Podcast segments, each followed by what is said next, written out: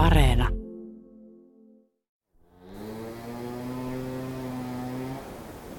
Mene munalla töihin. Näitä mainoksia oli televisiossa. Lisäksi kansaa kehotettiin syömään ylituotantomunia liimaamalla tulitikkuaskien kansiin sama käsky. Mene munalla töihin. Jatkosodan aikainen ruoan niukkuus vaihtui parissa vuosikymmenessä valtavaan ylituotantoon. Oli munavuoria, oli voivuoria ja onneksi kaatopaikan sijasta elintarvikkeita saatiin vietyä Neuvostoliittoon. Asiantuntijat varoittelivat, että maataloustuotanto ylittää reilusti oman kulutuksen, mutta silti poliitikot halusivat kansan raivaavan lisää peltoa. Jälkiviisastelijat sanoivat, että pieleen meni koko maatalouspolitiikka. Toiset taas huomauttivat, mikä sitten olisi ollut se toinen vaihtoehto. Tässä jaksossa kysytään, miksi Suomessa haluttiin suosia pienviljelystä isojen tilojen kustannuksella.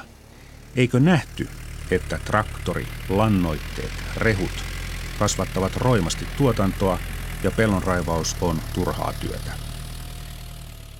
Yksi selkeä piirre suomalaisessa politiikassa, maatalouspolitiikassa, oli ollut jo 1800-luvun lopulta lähtien, maataloustuotannon ei tarvitse olla tehokasta. Pienet maatilat pitävät kansakunnan pystyssä, isoja, hyvin kannattavia maatiloja voidaan hyvin pilkkoa pienviljelijöille ja peltoa pitää raivata lisää.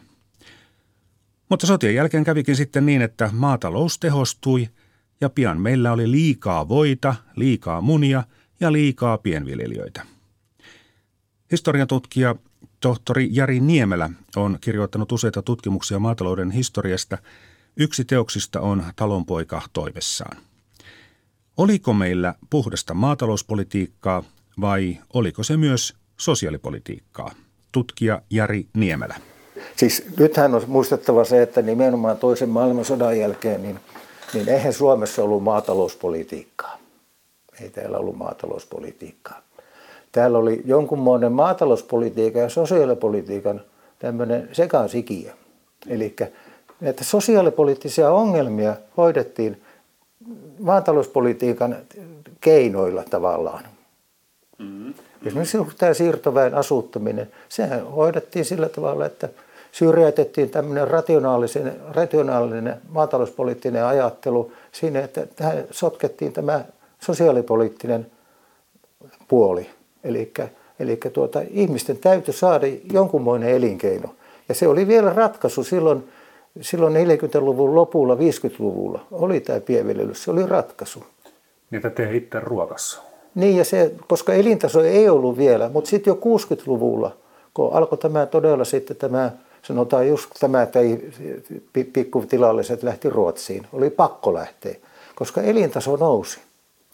Se oli, tuli se suht, aivan suhteeton ero sitten näille, nämä sanotaan kaupunkityöväestö, näillä rupesi olemaan 60-luvulla oma auto, oma osake kaupungissa. Ja tämä pikkutilallinen näiden muutamien lehmiensä kanssa kitkutti sitten. Eli se elintaso pysyy siellä 40-luvun lopun tasolla ja sen sijaan kaupunkilaisten elintaso nousi valtavasti.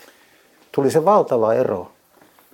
Eli kun pienviljelijäisäntä, jolla on muutama lehmä, niin, niin hän sitten siinä se 60-70-luvun taitteessa, niin hänellä on sitten se pappatunturi ja hän sitten kovasti katsoo mainoksia, että voisiko ostaa ladan, koska se on niin halpa. Sitten hänen vanhin poikansa tulee Göteborgista kesälomalle ja ajaa sen Volvon Joo. pihaan, niin onhan se aika monen järkytys. Kyllä siinä on semmoinen, semmoinen ajatus, että nyt, nyt mä olen niin kuin jäänyt tänne köyhyysluun. Vaikka siis elintaso ei laskenut, mutta se ei vaan noussut. Nimenomaan se oli siinä, että siellä ei ollut mitään mahdollisuutta kehittää sitä elinkeinoa niillä pikkutiloilla. Isoja maatiloja pilkottiin ja niitä oli yhä vähemmän. Yli 50 peltohehtaarin tiloista katosi 1900-luvun alkupuoliskolla peräti kolme neljästä. Vielä kovempi kato kävi yli sadan peltohehtaarin tiloissa – Niitä oli vielä 1900-luvun alussa pari tuhatta, niin 50 vuotta myöhemmin enää pari sataa.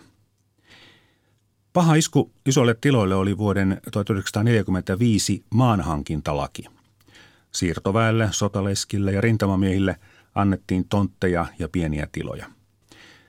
Ensisijaisesti maata luovuttivat valtio, kunnat, seurakunnat, mutta myös yksityiset – Jos omisti yli 25 hehtaaria peltoa, oli vaara joutua antamaan maata pois. Valtio kyllä maksoi korvauksen, mutta ne olivat obligaatioita, joiden arvon inflaatio tuhosi.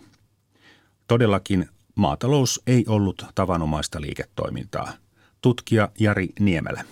Kyllähän tietysti tämä asutustoiminta, niin se oli, se oli voisi sanoa, että eihän se mitään maatalouspolitiikkaa voinut olla. Ei sinne voitu ajatella.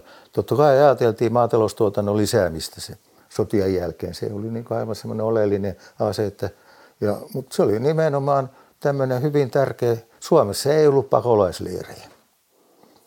440 000 ihmistä, pääasiassa maatalousväestöä Karjalasta, niin luovutetulta alueelta, niin, niin asutettiin tänne, tänne tuota, niin Kanta-Suomeen ja, ja suurin piirtein samanlaisille, siis Karjalan kannaksella, niin siellähän oli esimerkiksi, niin siellä, siellä niin oli nimenomaan pientiloja.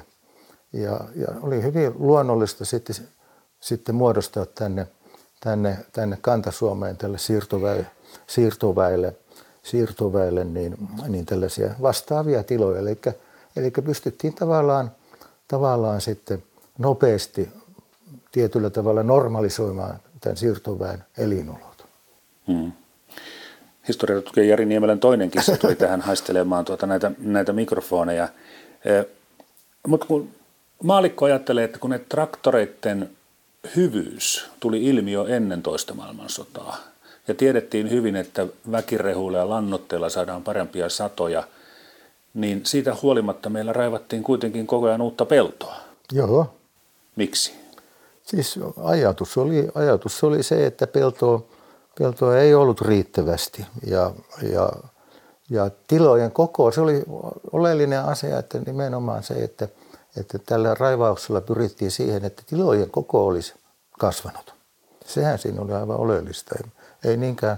Totta kai nämä uudet tilat sitten nimenomaan jotkut sitten niin rintamamiehelle ennettiin näitä niin sanottuja kylmiä tiloja Pohjois-Suomesta, niin, niin perustettiin uusia tiloja.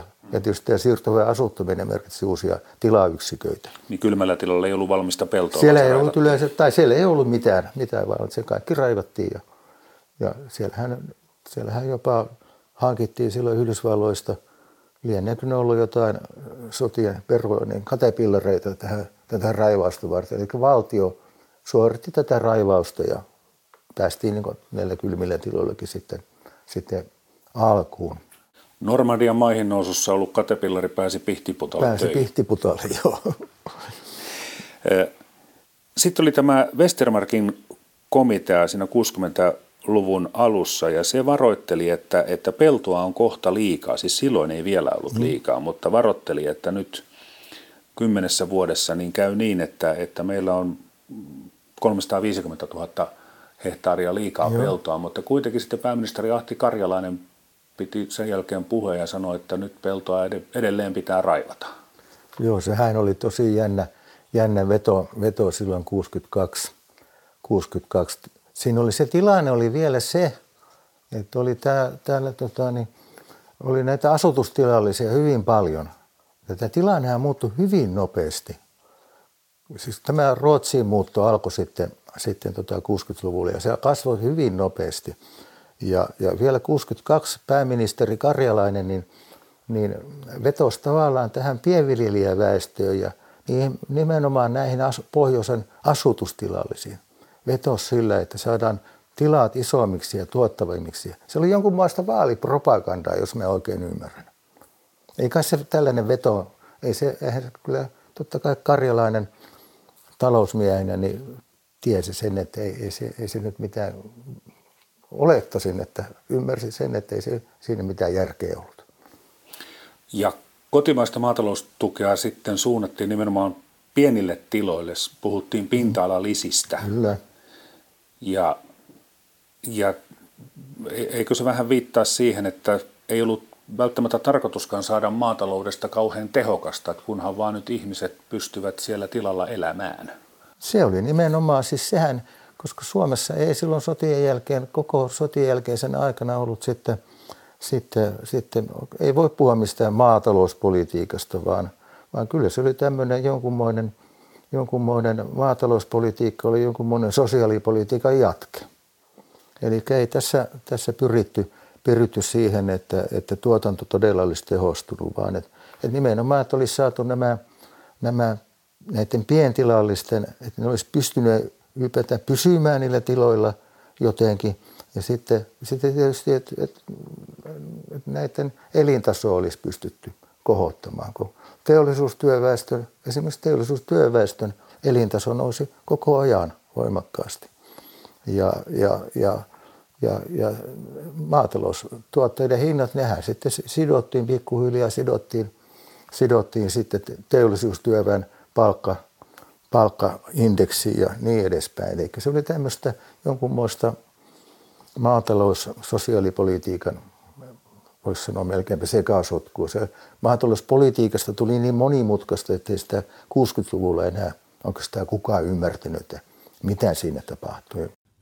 Aika mielenkiintoista on se, että pienviljelystä perusteltiin jo yli sata vuotta sitten samoin argumentein kuin toisen maailmansodan jälkeen. Hannes Gebhardin mielestä irtain työväestö muodosti uhan koko yhteiskunnan rauhalliselle kehitykselle. Gebhard teki aloitteen maan hankkimisesta tilattomille, ja tämä tapahtui siis jo 1891. Hannes Gebhard tunnettiin myöhemmin osuustoiminnan isänä. Hän toimi taloushistorian ja taloustieteen professorina ja kansanedustajana.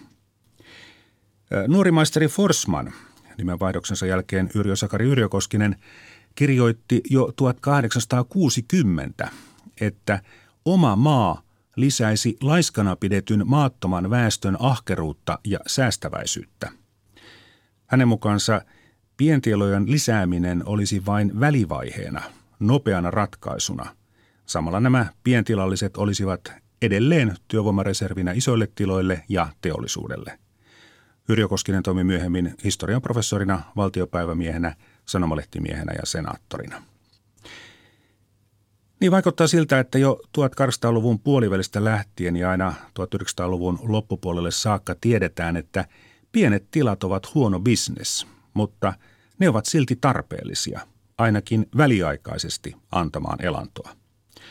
Jos on joutilasta väkeä, siitä voi tulla yhteiskunnallinen ongelma. Oliko näin, tutkija Jari Niemelä? Se ei oikeastaan, voi sanoa, että se ei maaseudulla ole niinkään kärjistynyt. Tietysti sehän oli siinä, että sosialismi oli yksi asia sitten, mitä, mitä tietysti, mikä tietysti levisi sitten ja, ja toi tavallaan tämän, tämä köyhälistön esille yleisesti. Niin ja, ja sosiaalidemokraattinen työväenliike sitten tietysti oli, oli, joka toi näitä epäkohtia rupesi tuomaan esille nimenomaan sinne 1800-luvun lopulta lähtien, ihan sitten aivan loppuvuosikymmeneltä lähtien. Niin, niin nämä tämmöiset epäkohdat rupesivat tulemaan julkisuuteen ja tavallaan niitä ruvettiin miettimään, että, että hetkinen, että jos tämä kehitys jatkuu, niin väestö lisääntyy, lisääntyy, että mihin ne sitten laitetaan? Mm. Mm. Se oli aika kova kysymys. Sosiologi Pertti Rannikko on päätynyt tutkimuksissaan siihen, että heti sotien jälkeen syrjäseuduille perustetuista tiloista tehtiin niin pieniä, että talvisin oli pakko käydä metsätöissä. Oli siis metsäteollisuuden etu, että syrjäseudulla oli asutusta, pientalonpoikia ja heidän hevosiaan saatiin sitten metsätöihin niin kutsuttujen lentojätkien lisäksi. Tutkija Jari Niemelä, mikä teidän käsityksenne on, Oliko tämä ihan tahallista vai sattumaa?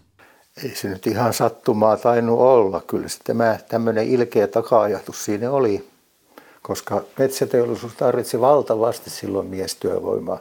Ja sitten nämä pientilat oli, ne oli niin otollista työvoimaa metsäteollisuudelle, koska tota, niin, nämä sai, nämä sai tuota, niin, emäntä pystyi hoitamaan niitä lehmiä vuoden ympäri ja sitten isäntä Kesällä oli isännälle sinne pikkutilalla töitä ja talvella oli metsätyötä. Eli tämä toimi tämä systeemi aika hyvin. Niin onko sitten 60-luvulla tuli koneet metsään ja, ja, ja onko ne jo 70-luvulta taisi ruveta tulemaan tämmöisiä monitoimikoneita jopa ja lopullisesti kaikki metsurit sitten, sitten ajo, ajo pois metsistä. Työvoiman saanti metsätöihin ei ollut mikään pieni asia – Heti sotien jälkeen parhaimmillaan talvikuukausina metsätöissä oli 300 000 miestä, mukana myös naisia.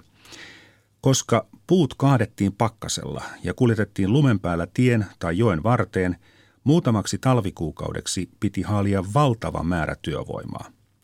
Ja koska metsätöitä oli vain muutamaksi kuukaudeksi, piti olla lisäksi myös joku muu elinkeino. Ratkaisu, pientila, oli oiva. Se elätti perheen ja talvella oli aikaa mennä muualle töihin. Tekniikan kehitys kuitenkin sai aikaan sen, että pohjoisen ja idän pientiloilla ei tarvittu enää ihmisiä. Kun justeeri ja pokasaha vaihtuivat moottorisahoihin ja jopa monitoimikoneisiin, yhden miestyöpäivän aikana saatiin kaadettua kymmenen kertaa enemmän puuta kuin heti sotien jälkeisinä vuosina. Eli kun 40-luvulla yksi metsätyöntekijä kaatoi työpäivänsä aikana yhden kuution puuta – 50-luvulla hän sai aikaan jo kaksi kuutiota ja sitten 70-luvulla jo kymmenen. Osattiinko tämä suuri teknologinen muutos ennustaa? Tutkija Jari Niemelä. Mietin nyt itse. Voittiinko me 80-luvulla kuvitella, että, että miten maailma yhdistyy digitalisoinnin kautta ja miten, miten, niin kuin, miten eletään aivan erilaista maailmaa kuin vielä 80-luvulla. Sama juttu. Niin, niin. Mutta vähän sääliksi käy sitten niitä pienviljelijöitä, jotka nuorina miehinä raivas ne talonsa Kyllä. sinne Itä- ja Pohjois-Suomen korpiin ja, ja tuota, sitten yhtäkkiä huomataankin, että hei, eihän tällä, jos kun lähellä ei ollut mitään muita työpaikkoja, niin eihän tällä mökilläkään ole mitään arvoa ja navetta jää mm-hmm. tyhjäksi. Ja se on sitten niin kuin tässä. Se oli siinä. Ei voinut mitään. Semmoista on tämä. Ja se on nimenomaan sitten sinne lähdettiin, rintamamiehet oli oli siellä tapelleen ja taistelleen ja sitten tuota, niin annettiin, tuntui niin hyvältä silloin heti sodan jälkeen, että sai tämmöisen rintamamies paikan. Et tässähän nyt sitten lähtee elämä alkuun ja sitten loppujen lopuksi, loppujen lopuksi sitten lopputulos oli aika, aika onneton näiden ihmisten, henkilökohtaisesti näiden ihmisten kannalta. Isoja tiloja sorsittiin ja pieniä tiloja hyysättiin. Tällaisen käsityksen saa valtion politiikasta – Vuonna 1947 valtio rahoitti väkilannoitteiden käyttöä siten, että avustus aleni tilakoon kasvaessa. Lisäksi avustus oli alueellisesti porrastettu. Maidostakin sai paremman hinnan, jos tila oli Oulunjoen pohjoispuolella. Siellä valtio maksoi meijereiden kautta tuotantoavustusta. Kaikkein hauskin tai karmivin esimerkki oli leipäviljan tuotantopalkkio. Jos oli alle 10 hehtaarin tila – Tuotantopalkkioita sai jopa omassa taloudessa kulutetusta leipäviljasta. Haluttiin siis ylläpitää pieniä tiloja. Hidastiko se maatalousbisneksen kehittymistä? Totta kai hidasti. Siis ei, ajatellaan, verrataan Ruotsiin. Eihän Ruotsissa, sehän sanotaan, silloin 23, nimenomaan 20-luvulla Ruotsissa oli tämmöinen pienviljelyksen ideologia, niin kuin Suomessakin, se oli hyvin voimakas. Mutta Ruotsissa jo ennen toista maailmansotaa, nimenomaan toisen maailmansodan jälkeen heti, niin, niin tämmöinen pienviljelysajattelu, niin se kyllä unohdettiin tyystin. Aivan päinvastoin kuin Suomessa. Mm, mutta johtuuko se siitä, että siellä oli kaiken maailman kuulalaakaritehtaita ja autotehtaita ja ei vaan Ruotsissa no, tehtiin maatalouspolitiikkaa, ei tarvittu tällaista maataloussosiaalipolitiikkaa. Niin, niin. Niin, minä vaan. Ruotsi teollistui voimakkaasti. Ja, ja tietysti se, siellä ei ollut siirtoväkeä, eikä ollut, ne, Ruotsissa ei ollut näitä sodan aiheuttamia vahinkoja, ei ne muuta. Ja muutenkin Ruotsi oli teollistumissa edellä, mutta, mutta kuitenkin siis tämä, siellä ei tarvittu tällaista maataloussosiaalipolitiikkaa, niin kuin voisi sanoa. Niin, aivan. Mm. Eli aivan erilainen tilanne kuin Suomessa. Kun tuotannon lisääminen ei ollut enää keskeinen tavoite, tuki muutettiin pinta-alalisiksi – Aluksi sitä maksettiin alle 10 peltohehtaarin tiloille. Vuonna 1948 yläraja nostettiin Etelä-Suomessa 12, Keski-Suomessa 15 ja muualla maassa 20 peltohehtaariin. Sotien jälkeen maataloustuotteiden hinnat seurasivat hyvin yleistä inflaatiokehitystä, mutta sisäiset hintakehitykset vääristyivät. Poliittisesti tärkeään Pienviljelijäväestön vuoksi tuottajahintojen nousu ohjattiin pääasiassa karjataloustuotteisiin, sen sijaan viljan hinta kävi välillä jopa maailmanmarkkinoiden hintatason alapuolella. Kun vertaa vuosien 39 ja 47 tasoja, niin viljan hinta suhteessa maitoon oli enää puolet ja viljan hinta suhteessa lihaan vain neljännes. Tästä tietysti sitten kärsivät isot viljatilat. Reilusti yli kymmenesosa peltoalasta meni hevosten ruokkimiseen. Hevonen syö noin hehtaarin verran per vuosi. Heti sotien jälkeen meillä oli melkein 400 000 hevosta. 1960-luvun lopussa hevosia oli enää 100 000. Traktorit olivat vapauttaneet peltoa muuhun käyttöön saman verran, mitä sodissa oli menetetty. 1939 Suomessa oli 2,6 miljoonaa hehtaaria peltoa ja raivauksen ansiosta tämä sama määrä saavutettiin vuonna 1958. Jari Niemelä. Ja aika jännätä hevosen osalta on sellainen, sellainen tuota, että kun tilastoja, maataloustilastoja kun katsoo, niin, niin 1950-luvun lopulla varsojen määrä ryhtyi hyvin voimakkaasti laskemaan. Mutta sen sijaan hevosten määrä ei laskenut niin nopeasti. Eli hevonen oli sellainen, sellainen tuota vetojuhta, jota, josta isännät ei luopunut. Ne oli vähän niin kuin tuo kissa pöydällä. Ne oli tämmöisiä melkeinpä lemmikkieläimiä sitten, kun tuli traktoreita tiloille. Niin niitä hevosia pidettiin joka tapauksessa. Oliko se vähän semmoinen niin kuin varmuuden vuoksi varalla vähän niin kuin aikoinaan oli justeri, että jos moottorisaha ei lähde käyntiin. Ne, ei se ollut ehkä sellainen ajatus, vaan että, että kyllä se oli siinä, että niihin hevosiin oli kiinnitty. Ei niistä voitu luopua. Niin. Eihän hevosta yleensä, sehän oli, ei sitä kukaan, kukaan missään, se oli vaikeaa hevosenlihaa esimerkiksi syödä. Että, kun se oli se, se polle siellä tallissa, niin vuosi parikymmentä vuotta ainakin, niin ylitse, yli, ylitsekin, niin oli sen isännän, isännän kaverina varsasta saakka, niin, niin se totta kai siihen kiintyi. Traktoreita oli vuonna 1950 14 000 ja kaksi vuosikymmentä myöhemmin kymmenen kertaa enemmän. Koneellistuminen olisi tapahtunut nopeamminkin, mutta valuuttapulan vuoksi niitä ei pystytty tuomaan maahan merkittäviä määriä. Tuontisäännöstely loppui vasta vuonna 1957. Isot tilat saivat koneellistumisesta heti täyden hyödyn. Traktoreilla ja muilla koneilla voitiin korvata hevosia ja palkkatyöväkeä. Joo, tässähän on jännä juttu se 50-luvulla, niin, niin 50-luvun alussa jo, niin, niin tämmöistä maamiesseurojen puitteissa nimenomaan ja täältä niin yle, ylätasolta ajettiin tällaista yhteiskoneiden hankkimista pientiloille, että olisi hankittu yhteisiä koneita.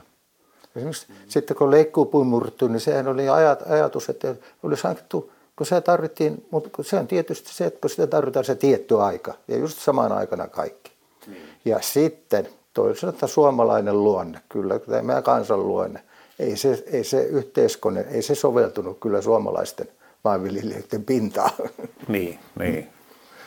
Sit olisi Sehän olisi ollut aivan niin näille pientiloille loistava ratkaisu, niin näin, näin sanotaan näin niin pinnallisesti jälkipäin ajatellen, niin se olisi, olisi ollut yhteisiä koneita.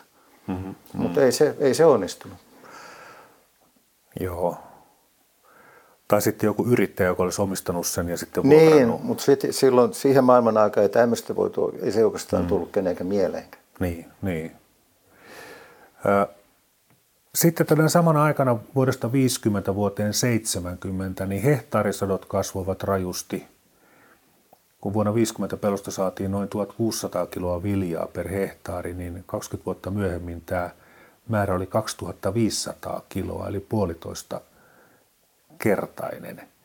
Niin tämähän oli kuitenkin niin kuin nyt näkyvissä, mutta sitten näistä huolimatta niin valtio luotti tähän pellonraivaukseen. Niin. Huhhuh. Kyllä. Ja nimenomaan se täytyy muistaa myös, että tuli uusia lajikkeita, entistä satoisampia lajikkeita. Mm-hmm. Niin kuin karjataloudessakin oleellista oli myös se, että karjan rotu, siis, siis sanotaan vuosikymmen, vuosikymmeneltä voi melkeinpä sanoa 1800-luvun loppupuolelta lähtien, niin, niin lehmi, lehmiä jalostettiin jatkuvasti. Karjan jalostus oli hyvin tärkeää Suomessa ja Suomessa oli itse asiassa hyvin hyvin tämmöistä tehokasta karjajalostusta. Ja jos ajatellaan tämän päivän lehmää ja, ja sata vuotta aikaisempaa lehmää, niin nehän on aivan, aivan eri, voisi sanoa melkeinpä eri eläimiä. Ihan siinä 60-luvun alussa kananmunilla oli noin viidenneksen ylituotanto ja lähes kaikki ylijäämämunat vietiin Länsi-Saksaan. Mutta tämä vienti sitten tyrehtyi kokonaan, kun tämä EEC, eli nykyisen EUn maataloustuotteiden kauppaa koskevat sopimukset tulivat voimaan keväällä 62 tarkkaan ottaen. Munien tuottajahintaa alennettiin 16 prosenttia, no siitä valtio maksoi sitten takaisin puolet lisähintana. Sitten haluttiin lisätä munien kulutusta, tuli mainoskampanja Mene munalla töihin, jonka, jonka varmaan aika moni iäkkäämpi henkilö vielä muistaa. Kyllä, muistetaan hyvin. Sehän oli varsinainen vitsi tässä, oltiin koululaisia ja tuli tämmöisiä mainosoja, että menee munalla töihin. Kyllä se poikasakissa käännettiin jotenkin toisella tavalla. Muistaakseni oli televisiomainoskin oli, siitä. Oli, sitten tulitikkuaskin kannessa oli myös tämä Mene munalla Niitä oli joka paikassa, niitä oli ympäri ämpäri. Mutta tämäkin johtuu sitten vaan niin kuin siitä, että EECssä tehdään tämmöinen maataloustuotteiden kauppaa koskeva sopimus ja sitten niin kuin se vienti Länsi-Saksaan tyrehtyy, niin, niin tarkoitan siis sitä, että kun jossain EECssä isot herrat ja rouvat tekee jonkun päätöksen, niin se johtaa siihen, että Suomessa tehdään mainoskampanja ja menee munalla töihin. Et kaikki riippuu kaikesta. Kyllä, kyllä. Hmm. No sitten toinen esimerkki kansainvälisen kaupan esteestä oli tämä vuonna 1968 Englannin asettama tuontikatto suomalaisille voille. Joo. Maahan sai tuoda Suomesta korkeintaan semmoinen vähän päälle 17 miljoonaa kiloa voita, mutta tämä Suomen voiylijäämä oli 10 miljoonaa kiloa suurempi ja, ja tätä voin kulutusta yritettiin sitten lisätä muun muassa miljoonan kilon alennusmyynnillä keväällä 69, mutta ongelma ei poistunut – ja sitten Englanti alensi vielä tätä kiintiötänsä ja sitten syksyllä 69 voita oli varastossa jo 24 miljoonaa kiloa. Näitä voi- ja munavuoria sen viety kaatopaikoille, niitä vietiin Neuvostoliittoon, mutta saatiinko niistä hyvä hinta? Niin siinähän on se juttu, että Neuvostoliiton kauppa se oli bilateraalista, eli tämmöistä kahdenvälistä. Ei sinne, sinne käytettiin tämmöistä clearing ruplaa tavallaan semmoista – näennäisvaluuttaa. Se oli käytännössä vaihtokauppaa. Ja, ja Neuvostoliitosta oli tavattoman vaikea löytää mitään tuotteita, mitä olisi tänne saatu myytyä. Esimerkiksi autoja puoli väkisin. Neuvostoliitto olisi mielellään myynyt Moskovitseja, mutta tuota, ei niitä saatu täällä myytyä. No niin paljon oli öljyä sentä, mitä niin, voitiin ostaa. Niin, niin tuota, no öljy oli todella, siis öljy oli ainut, mitä todella Suomeen haluttiin. Ja, ja tuota, niin, sinähän olisi loputtomasti jonkunlaisella, mutta se en tiedä sitten mikä se hinta loppujen lopuksi tässä vaihtokaupassa munille ja voille oli, mikä Neuvostoliittoon vietiin, niin en, en pysty sanomaan kyllä yhtään, että mitä se, millä, mi, mi, mihin se kauppa perustui, että en ole asiaa kyllä hiukka aika perehtynyt, mutta, Joo. mutta tosiaan se oli vaihtokauppaa. Eli siinä sovittiin tässä korkealla tasolla, tehtiin tehtiin tällaisia tavar, tehtiin niin kuin sanasta sanaa tavaranvaihtopöytäkirjoja, niin, niin. Niin, missä sovittiin, mitä, mitä tavaroita vaihdetaan. Eli se oli tämmöistä ravannahkakauppaa. Kyllä, kyllä. Maatalouspolitiikka oli riitaisaa. 1964 asiaa miettineen komitean 12 jäsenestä peräti yhdeksän liitti komitean mietintöön vastalauseensa. Hallitus sitten neuvotteli opposition kanssa kompromissin – josta pääministeri Johannes Virolainen antoi lausunnon radiolle. Tasavallan presidentti on tänään päättänyt antaa eduskunnalle hallituksen esityksen uudeksi maataloustulolaiksi. Viime aikoina on tästä kysymyksestä julkisuudessa keskusteltu niin paljon, että on paikallaan selvittää, minkä vuoksi hallitus on pitänyt välttämättömänä esityksen antamista. Voimassa oleva vuonna 1962 säädetty maataloustulolaki päättyy tämän kuun lopussa. Maataloustulon helmikuun välitarkistus voitaisiin suorittaa vielä vanhan lain pohjalta, mutta sen jälkeen ei enää ensi syksynä olisi olemassa mitään lakisääteistä turvaa maatalouden tulojen ja hintojen kehitykselle. Hallitus pitää tärkeänä, että maatalousväestöllä on jatkuvasti lakisääteinen suoja niin, että sen tulotason kehitys – vastaa muilla aloilla tapahtuvaa tulojen kehitystä. Jos maataloudella meidän nopeasti teollistuvassa yhteiskunnassamme ei olisi mitään lakisääteistä turvaa, sen asema heikkenisi hyvin nopeasti, varsinkin ensi elokuussa tai elokuun lopussa alkavan satovuoden aikana. Jo vuonna 1949 eri etupiirejä edustaneessa yleisohjelmakomiteassa enemmistön mielestä maataloustuotanto piti rajoittaa omaa kulutusta vastaavaksi. Peltoa raivattiin samaan aikaan yli 30 000 hehtaaria vuodessa. Kehittyvät menetelmät, lannoitteet, torjunta-aineet ja uudet tuotantovälineet alkoivat olla yhä merkittävämpiä maataloustuotannon lisääjiä. Sen lisäksi, että valtion tuella tapahtuvasta pellonraivauksesta on luovuttava, professori Nils Westermarkin komitean mielestä väkirehujen tuontia piti vähentää. Maataloustuotteiden menekkiä ei voitu enää lisätä. Ja vaikka pääministeri Karjalainen puhui pellonraivauksen puolesta, hänen hallituksensa yritti tehdä pienen korjausliikkeen. Syksyllä 1962 hallitus esitti, että pellonraivauspalkkioita ei maksettaisi enää Etelä-Suomessa. Miten kävi? Eduskunta oli sitä mieltä, että sitä tarvitaan koko maassa. Tasavallan presidentti tuki hallitusta ja jätti tämän lain vahvistamatta. Kekkonen siis pani hanttiin. Hallituksen tahto toteutui, vain pohjoisessa maksettiin raivauspalkkioita erillisen asetuksen nojalla. Alussa oli Suo, Kuokka ja Jussi. Lopussa oli peltopaketti ja bussi. Kari Suomalainen piirsi kuvan korvenraivaajasta – joka sitten lopulta odottaa pysäkillä linja-autoa. Westermarkin komitean karu ennustus toteutui. 1969 peltoja pantiin pakettiin ja 40 000 lehmää teuraaksi. Toimittaja Heikki Kymäläinen haastatteli maatalousministeri Martti Miettusta. On laskettu, että noin 40 000 lehmää ehkä saataisiin näiltä sopimustiloilta teuraaksi sillä järjestelmällä, jota nyt on kaavailtu, että maksettaisiin yksi markka kilolta teurastuspalkkiota. Uskotteko, että tämä teurastuspalkkiojärjestelmä ei johda nyt voivuoren lisäksi vielä lihavuoreen? Kyllä, minä uskon. Tässä ovat asiantuntijat olleet liikkeellä ja, ja se esitys, mikä nyt on ollut käsiteltävänä, jonka mukainen päätös on tarkoitus tehdä, tähtää siihen, että tämä palkkio määrätään vain sellaiseksi, että tarjonta vastaa sitä, mikä kyetään viemään ja markkinoimaan. Suomessa oli pitkään maksettu petoeläimistä tapporahaa. Nyt vitsailtiin, onko lehmä Suomen vaarallisin eläin. Ja viljelijälle maksettiin siitä, että hän ei viljellyt.